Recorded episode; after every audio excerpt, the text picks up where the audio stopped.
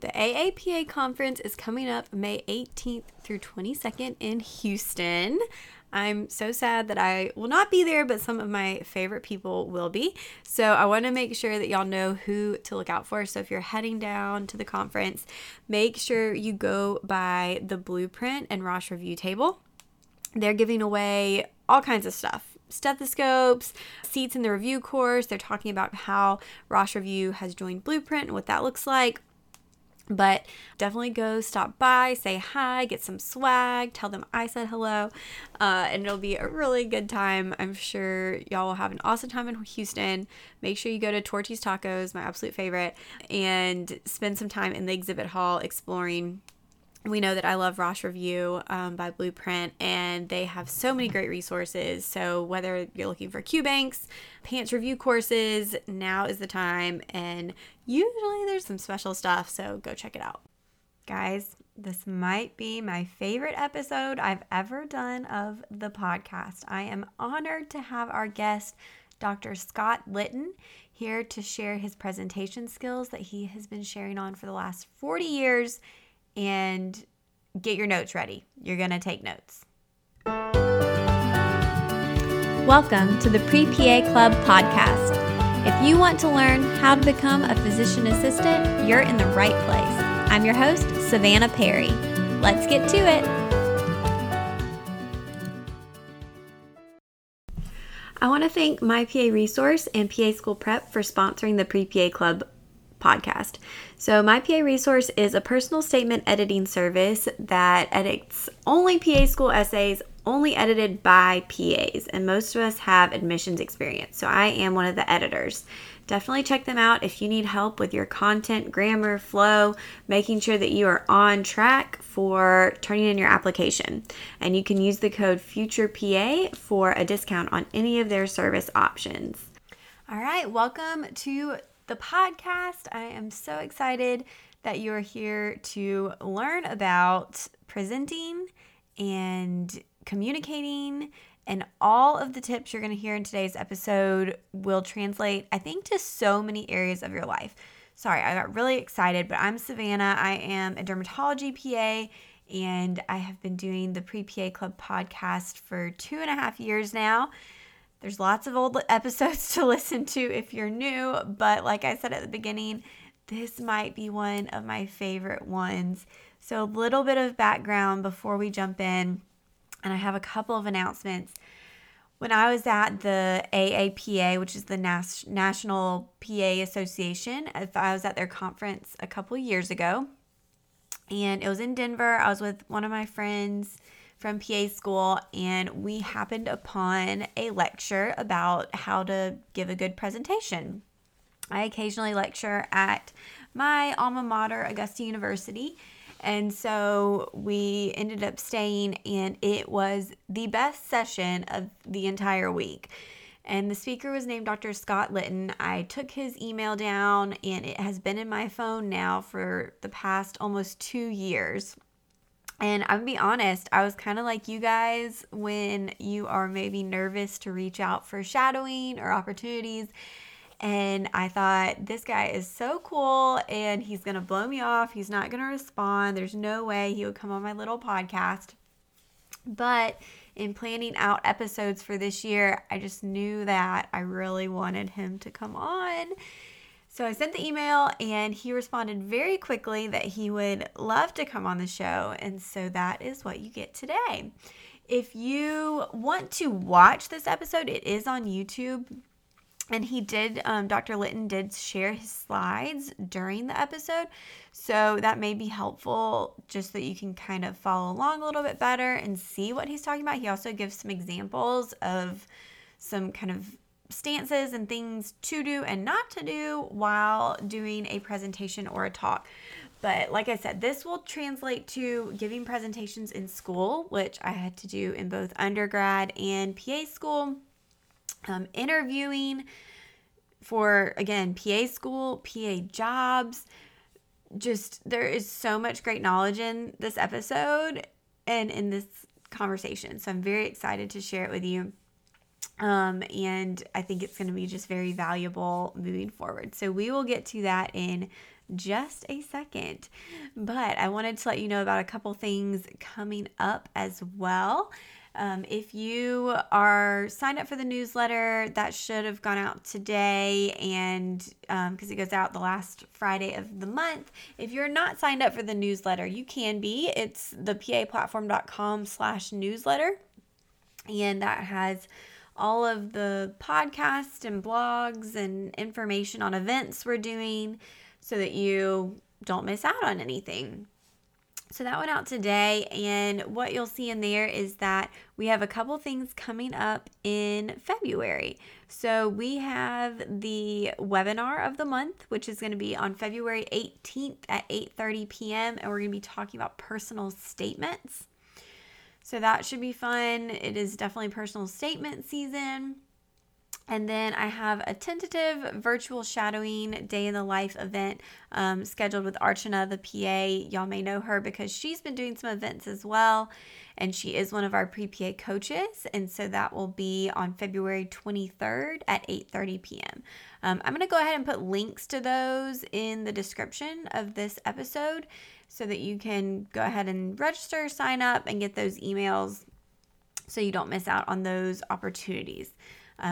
So yeah, and if you need any help throughout this season as you're getting ready for your application, follow us on Instagram at the PA Platform. Feel free to comment or send me a question, or my email inbox is always open. And check out everything that's on the PA Platform. If you are still in interview season, doing mock interviews, or looking at the PA School Interview Guide, don't forget to use that future PA code for a discount on those as well. All right, let's jump into our conversation with Dr. Litin, and I think you're going to love this. So I'm so excited to be talking to Dr. Scott Litin. He is someone I originally heard from at an AAPA conference in Denver. I suppose that was 2019. Yeah. And I ended up in one of your sessions. It was an amazing talk about presentation skills. And then I think we decided the other talk was about kind of delivering bad news and talking to patients. And they were so great. So I reached out to see if you would be willing to come on and share your knowledge. And I love your passion for teaching and helping us as healthcare professionals and future healthcare professionals realize how important presentation skills and communication are. So I'm very excited, and I would love for you to introduce yourself and jump into telling us about you and teaching us. Well, you're very kind, Savannah.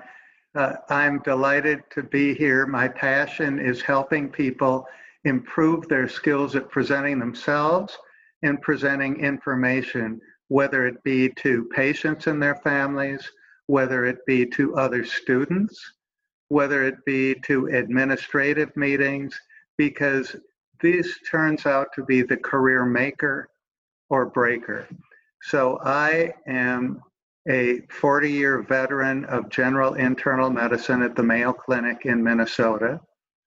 And 20 years or so ago, I started a program of workshops to help learners improve their skill set at presentations and presenting themselves. I've been interested in education throughout my career, and I've run a lot of continuing medical education meetings. I'd read evaluations from our medical students, and it was sometimes disheartening because I knew so many teachers and speakers had their heart in the right place. They really put time into these things. And sometimes they didn't connect and it didn't go well.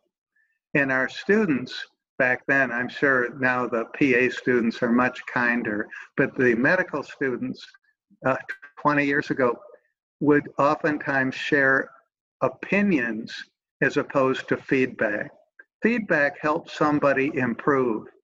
Opinions are opinions. She was good. He was boring. Don't invite him back. I didn't learn a thing. How do you share that with somebody? Because it doesn't help them get better. So based on some of these evaluations and knowing that the teachers wanted to be better, colleague and I started a workshop, which I've taken over to help people. And in this workshop, we go over the basic skill sets. We videotape learners, and then we look at the videotapes in a group session and group critique in a very friendly, collegial manner. And it's been extremely successful throughout, and it's given just me a lot of excitement to help people and watch them make little changes in their delivery and the way they present themselves and change their careers. I love that. And I love your passion for it. And the way you just talked about those reviews brought back some memories of both when I was in PA school and probably had similar thoughts. And also, I've lectured at my old PA program, and I got some similar feedback.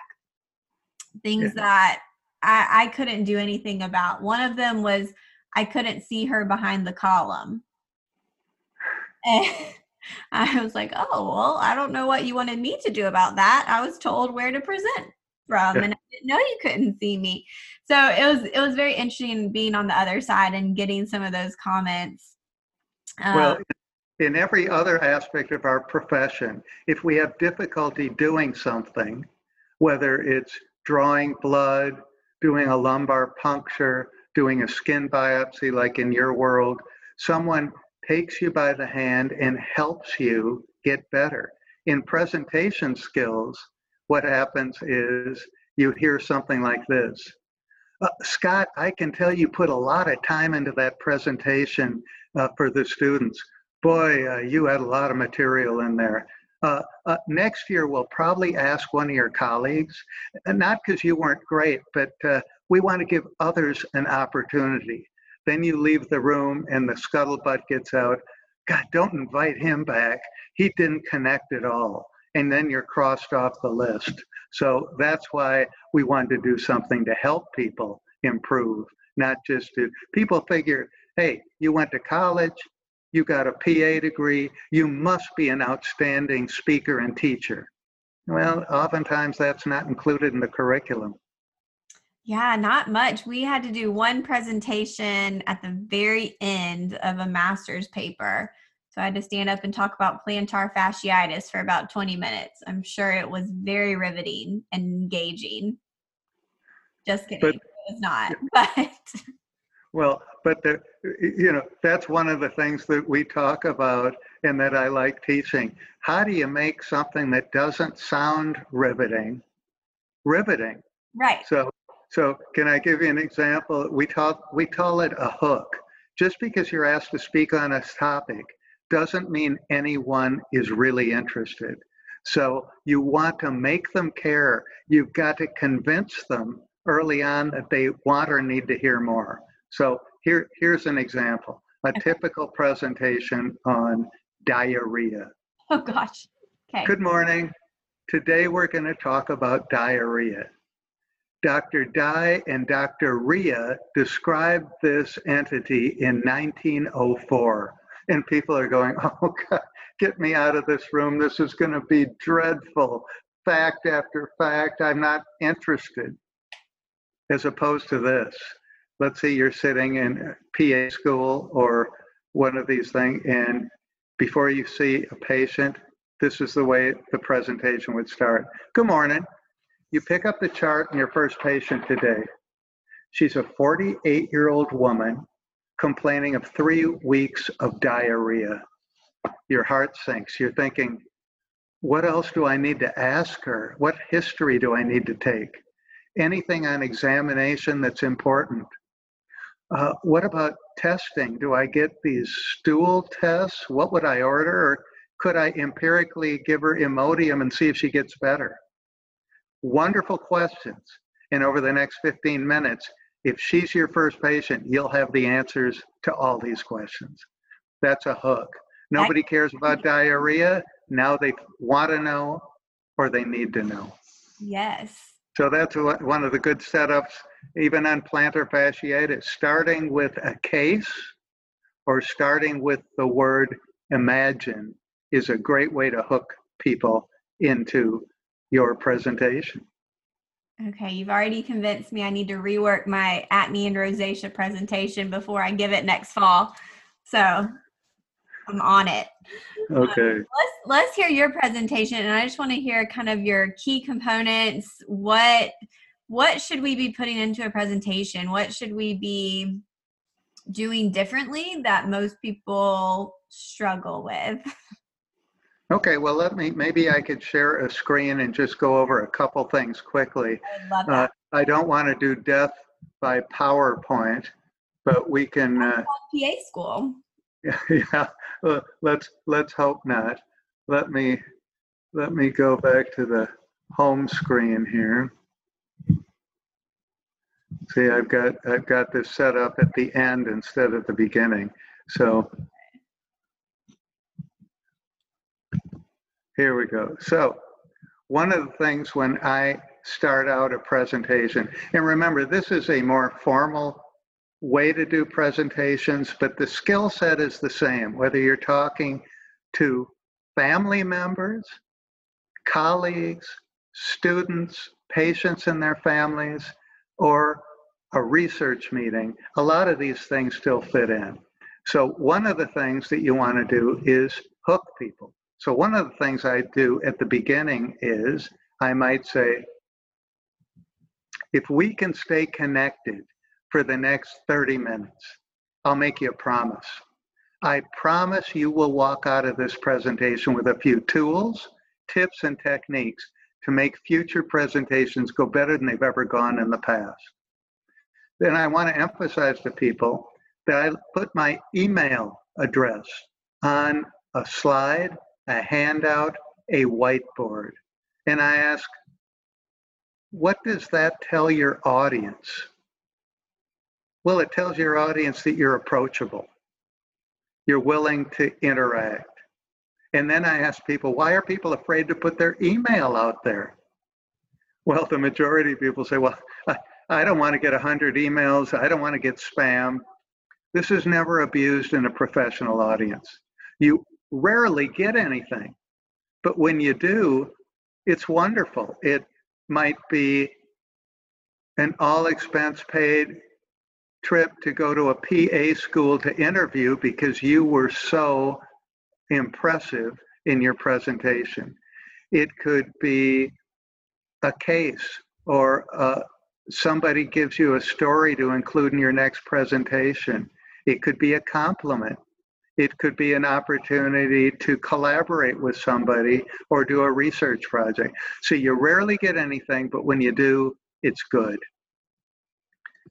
And then I mentioned, like I told you before, how I got interested in this topic and how from my interest in helping people get better at presenting, I became embedded into our Mayo Medical School. All the students take a workshop before they graduate. I teach all the internal medicine residents in the Mayo Clinic system in Jacksonville, Arizona, and Rochester, Minnesota. And I've gone all because I have a niche talking to medical presenters how to get better. I've had the opportunity to travel to all these locations and give either a grand rounds or a workshop on this topic. And then I stop and remind the learners, one of the reasons that I put this in is for credibility. And one can give themselves credibility in a variety of ways. Who you worked with in college on a research project gives you credibility. The fact that you're in a college, university, a PA training program gives you credibility. So you don't have to have a professorship to have credibility. But this gives me credibility as a speaker. Why should we listen to this person? Oh, okay, maybe he knows something. Then in our workshops, what we do is I email a couple articles I've written, and maybe, Savannah, you'll be able to attach those to your website in some way, but a couple articles that I've written that has a lot of information and helpful information in. I ask the learners to read the article and then video themselves doing a 3-minute or so presentation on anything they want. It can be medical, it can be anything. Then they upload it to my Dropbox. We get together at an assigned time on Zoom. First, we discuss the reading, and I'll go over a few of the topics with you in a minute. We discuss the reading, what was impactful to them, and I highlight a few other things. Then we show each video one at a time, and critique them. What went well? What could be improved? In fact, I have them draw a little score sheet, and on one side is a plus. The other side is a delta, because there are no negatives. There's positives, and there's opportunities to change for the better. And then we have the speaker, him or herself, after the video, speak only on positives. That's really hard for them sometimes, but it makes them focus on what they did well. Everybody does things well. Then we go around the room. Now, what would you change if you were doing this again to be even better? And then we end up talking a little bit about how to look great on Zoom. Savannah looks great as always on Zoom. I had to, at the last minute, move this computer around, so you might see a messier background than I want. But anyway, we talk about that and then finish up. So I explain, why do you need this skill set? And a lot of people say, well, we might be talking to patients and we have to communicate, and all those things are true. But when you do this well, when you present yourself well, doors open. You get opportunities. You get into the program, if you're applying for PA school, that was your number one choice. You get the job you wanted. You get placed on national committees. You get opportunities to collaborate with others. But when you don't do this well, they find somebody else. There's a lot of people out there. So then we talk a little bit about the reading. And these are just sort of some of the topics, and I'll just go through them since I know we have a little time today, and I'll just go through them with you. Introduction. We talk about introducing yourself.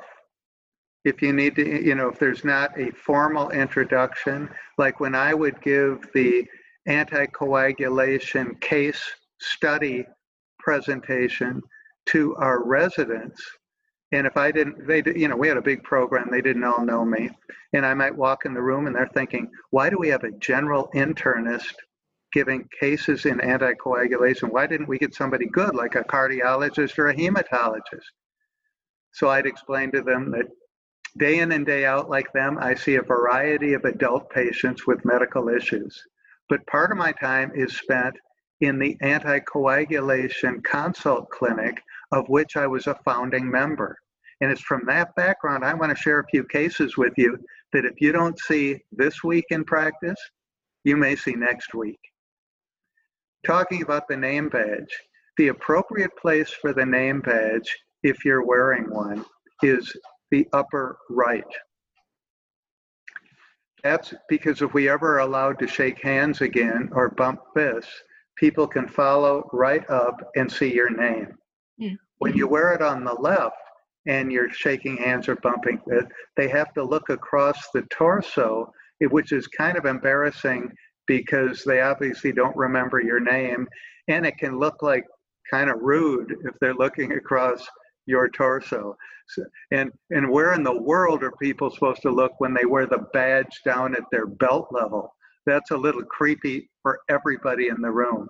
So we recommend you put the badge in the upper right, but when you're speaking and presenting at a conference, you take it off, because anything on your person that can be distracting will detract from your presentation. Mm-hmm. And we talk a little bit about PowerPoint.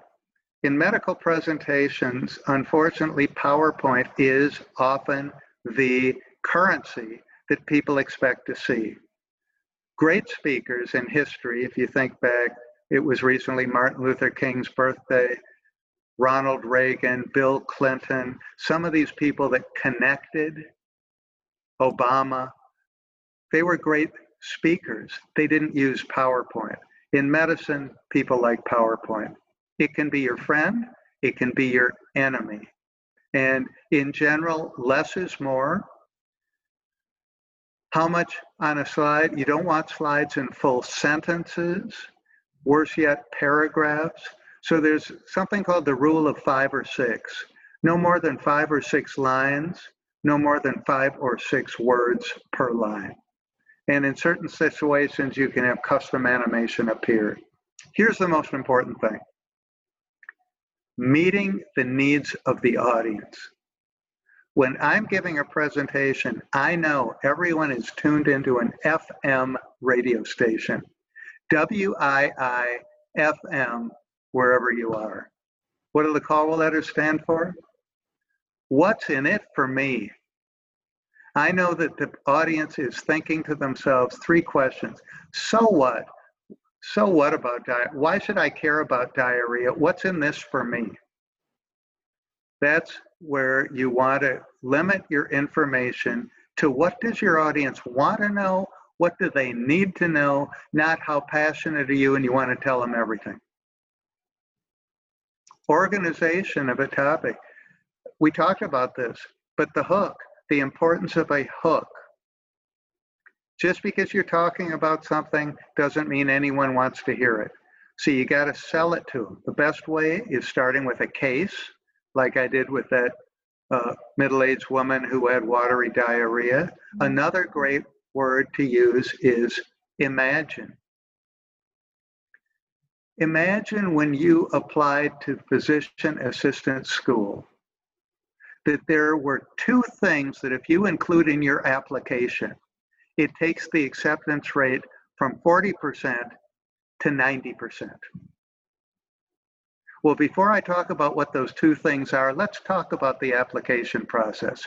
You're sitting there going, all I want to know is the 2 things. That hooks you into wanting to hear more. So that's another thing. The body, limited number of facts, but facts tied to stories.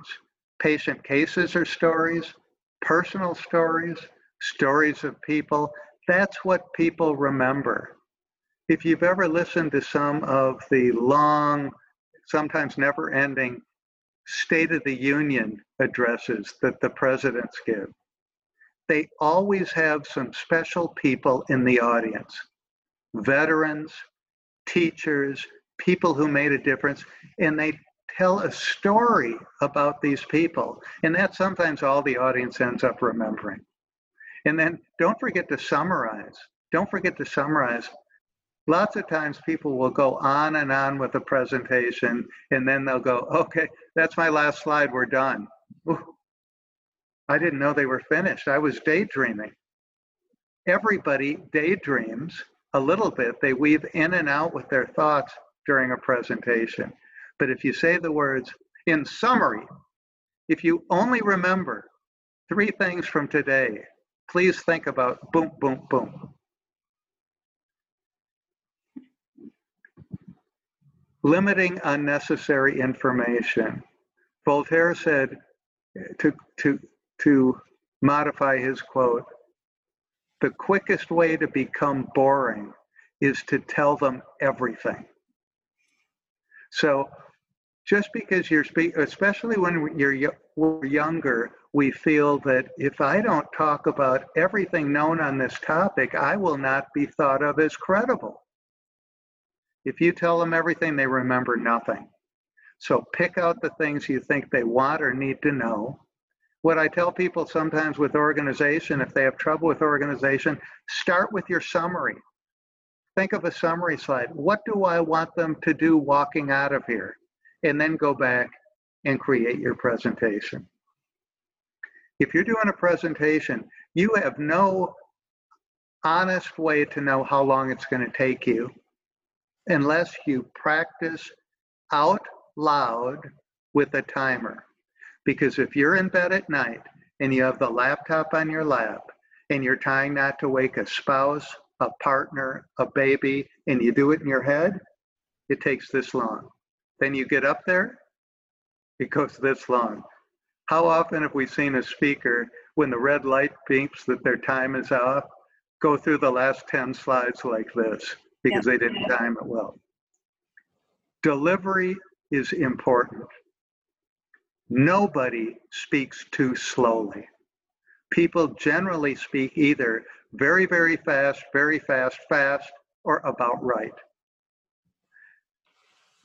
The fewer filler sounds like ums and ahs that you have, the more professional you sound. And I'll share a story about a third-year medical student that I had in one of our workshops. And she reminds me a little of you, Savannah. She was enthusiastic. She smiled. She really had a great interaction with the audience, told a great story. I still remember about her grandmother, but she had 58 ums in a 3-minute presentation. She never heard one until we played it back and pointed them out, and she was devastated. But she doesn't say anymore.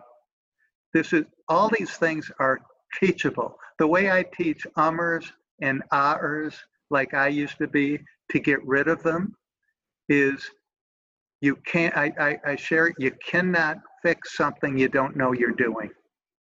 And most of the time, people don't hear their ums and ahs. So the first way to cure them, and I toy around a little with this, but I tell people, you gotta hear them to eliminate them. So the first thing I share with people, wear an imaginary shock collar for a day or two. Now, don't set the volume, don't set the voltage up really high, just a little tweak. Listening for the ums and the ahs. So when you're speaking, and pause instead. For a while, it's going to be difficult because it's like suppressing a cough in a theater. You're going to want to, but you'll suppress it. You'll want to but you'll suppress it. But in no time at all, you'll be able to eliminate 80, 90% of the filler sounds. And it just makes you look professional. Here's one of the hardest things for medical personnel to buy into. Performance. Make it a performance.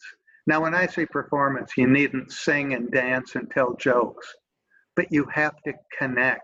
You have to engage the audience. The easiest way to engage an audience, just like the easiest way when you meet a new patient to engage them, is simply to smile. So the audience wants you to be successful. They want you to appear friendly so they can ask you a question. Yet a lot of people are so worried about the 28th fact, which won't be remembered anyway, they're frowning. If you can't be enthusiastic about your topic, how does anyone else want to care? Stories. Stories are remembered. Facts are not, unless they're tied to a story or a case. And so that's how you engage the audience, with stories. Let's talk about hand gestures. I think I can move away from this setup here and show you a few things. I was hoping you know, your hand tricks, because I remember this. Yeah, okay. So a couple of things. First of all, when you're being formally introduced, especially if it's a big deal and you write your own introduction, short, sweet, maybe 20 seconds, and you ask the moderator to read it just as written. And then people, what are you supposed to do when you're being formally introduced? Well, a lot of people stand like this. We call this the fig leaf. Other people stand like this. This is the firing squad. And I tell guys especially, get the hands out of your pockets. They're wondering, what in the world is he doing down there? So we recommend stand, smile, hands at your sides. Now, try this sometime. If your hands are at your sides just like this for even 20 seconds, they feel like heavy blocks of wood. But if you touch the thumb and index finger together while they're down, they feel a little lighter. Then I remind people, okay, Scott, you're on. I remind people, bring your hands up above the waist, ready to use them. Some people do all their speaking down here, all their hand gestures here, and it looks silly. They look like penguins or trained seals or something. That doesn't work well. So bring your hands up, ready to use them, just like you're talking to friends and family. You don't even know what you're doing after a while.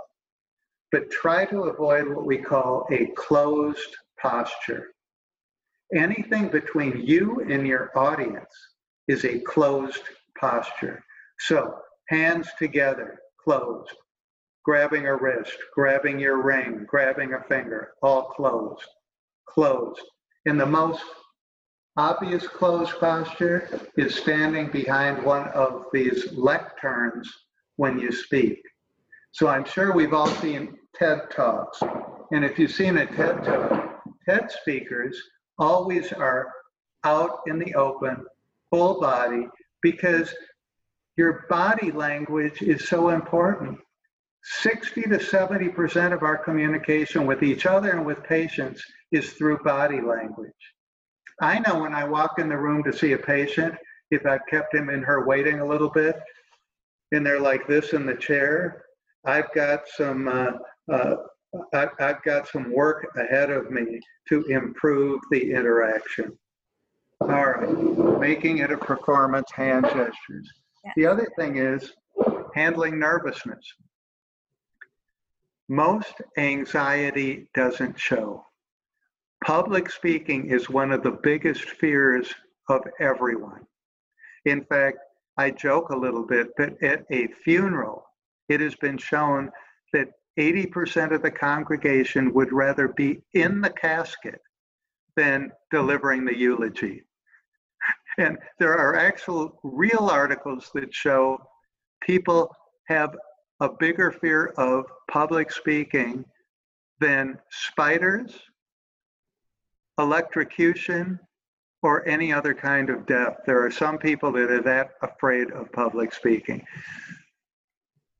We film people in our interactions. I used to film people live before the pandemic in the room, but now they film themselves.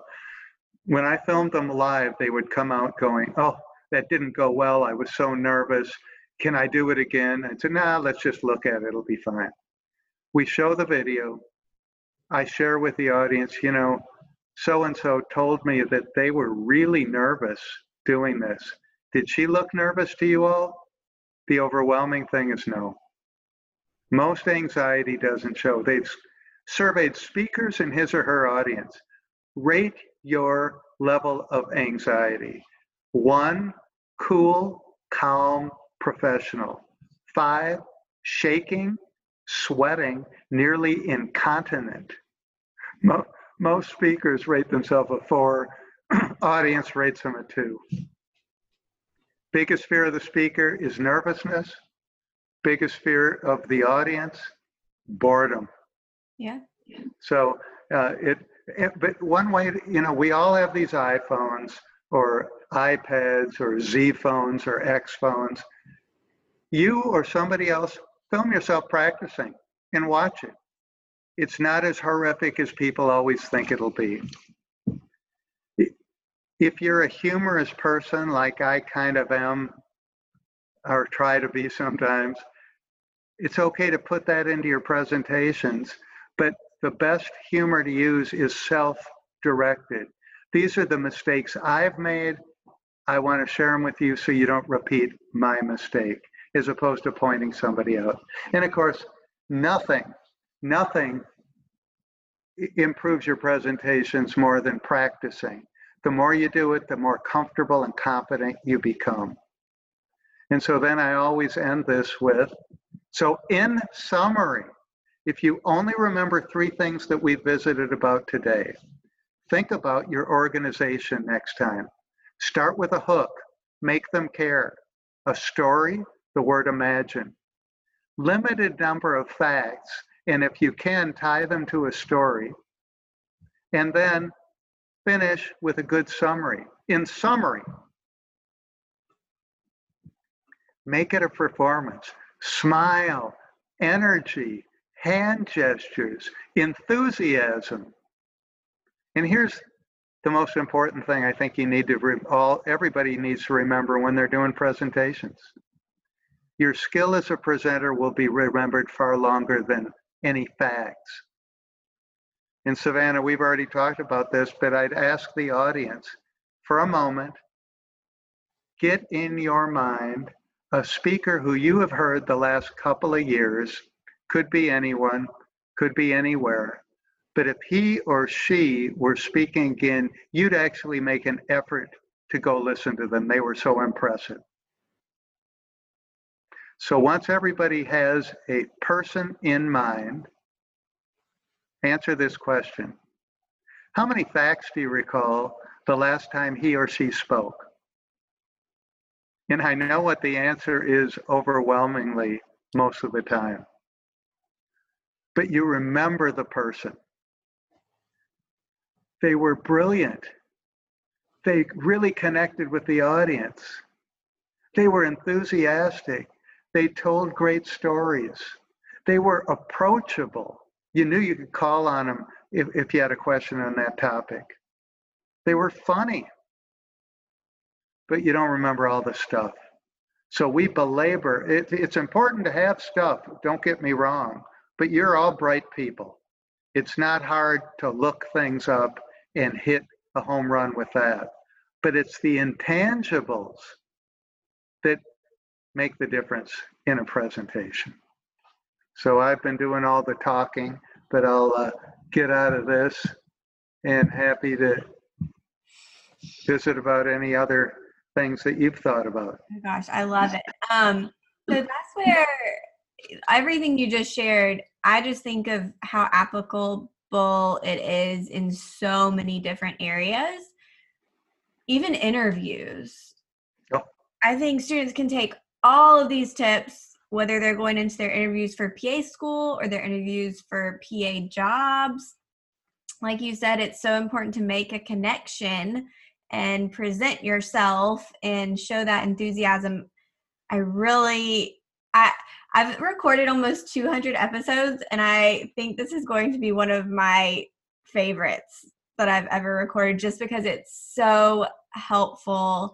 And there are so many great tips. Even for myself, I'm an ummer. I know that. So working on it. Thanks for the reminder. You brought up interviews. You know, I used to be on interview panels. Let me give a couple of tips. Please. That maybe people know, maybe they don't. But absolutely, all these speaking things, speaking slowly, smiling, being enthusiastic. One thing I always remind people,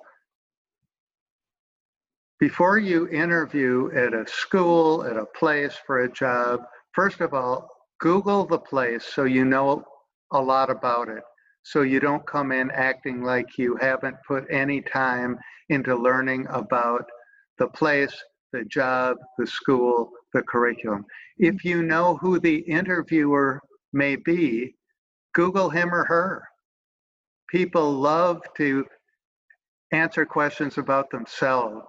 As you can tell, I did all the talking for the first part of this. People like to talk. But if you show that, boy, I read 2 of those articles that you wrote on this topic, and that's what got me interested in this school.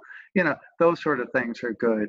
You don't want to, you want to be truthful, but all these sort of things are helpful.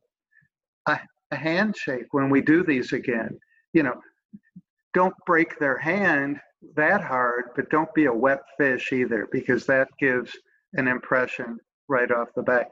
Be early because things happen. You don't want to show up late. Dress for success, dress in a nice outfit. And I always remind people, write a follow-up thank you note to people that take the time to interview. Handwritten is preferable, but we don't do that much anymore. So at least a good email and thanking them. One of the things I always share with people is if they ask, well, listen, we get 100 applicants for each position here. What's so good about you? Why would we want you? And that's really a stumper for a lot of people. And it kind of, so what I always remind people to do is, boy, it's hard for me hard for me to think about positive things about myself, but let me share with you what my preceptors have said about me. And, you know, I read my evals, and they said that I was one of the most committed students that they've ever worked with, that I showed caring and empathy on my preceptors, that kind of stuff. And so that way you can really highlight yourself without sounding boastful. Well, I didn't say this about me. They said it about me. That's where I find people struggle, is they just, and I do it too, have a hard time bragging on yourself and your accomplishments and your strengths. And that is a difficult thing sometimes. I really liked your point too about how anxiety doesn't show, because when I'm doing mock interviews, sometimes people get really worked up or afterwards they tell me how nervous they were, but you're right. Usually they don't come off as nervous. They come off as confident or excited, and that outshines their anxiety about how they're going to perform. Yeah, a little nervousness is good. It gets you kind of revved up a little bit. That's okay. But just think of the presentations that we've all sat through. How often are we sitting there looking at the presenter going, boy, he or she looks nervous? We're sitting there listening to them, trying to figure out, how this is going to affect us. Is there anything in there I can use? I just don't want to be bored. So we're forgiving people. If somebody missteps or a slide doesn't work, we as long as the presenter doesn't make a big deal out of it, the audience doesn't either. Yeah, I agree. And it was funny when you mentioned putting your email in the slides. So that's actually what I did when I was in your presentation. In my notes, you had it on that first slide, I think maybe at the end too. And it was, I think, in the app for the conference also. And so after your talk, I just really wanted to connect and get you on the podcast at some point. And so I wrote your email down in my phone, in my notes app, and right when I emailed you, I was going through, because my notes are a little bit of a mess, and I found your email, and I said, I've got to email him. I didn't know if you'd email me back or be available, but I just said, kind of like you said, he was approachable. He seemed to really love this. Maybe he would want to share. I'm just going to send him an email and see what happens. So that's really cool that you highlighted that, and that's exactly how we connected. Yeah, and you're not the first person that has connected with me after quite some long episode of time. I remember speaking to a group of nephrology dialysis nurses, cool, because one of the nurses was at a session that I did, kind of like you, a couple years before, and she either kept my hand out or whatever, and when she was designing a program, she emailed me, and I participated in the program. So it's always helpful. Yes, for sure. Well, I definitely appreciate all of your tips. And so tell us a little bit about these presentations and workshops that you do. And if someone is in a PA program or some type of program, works at a hospital, who knows, if anyone would possibly want to connect with you, and what would that look like to do something like that? Well, first of all, I'm pretty good at email. Okay. And I don't have a fancy website like you, Savannah, so I'm kind of old-fashioned, and I get connected with email. And I think you'll have it on the site, or you'll have the spelling of my name, but it's Litin, Litin .scott at Mayo, MAYO .edu. And what I generally do during this pandemic, and even after, because it's certainly easier than flying all over the country, is we get about 3 or 4 learners, and we put, we try to come up with a time that we could do a Zoom session together. And we do it, as I mentioned before, a reading assignment, uploading a video to my Dropbox, and then meeting in the Zoom session. And they usually run for three people about an hour and a half to 2 hours. So I usually have people block off a couple of hours of time.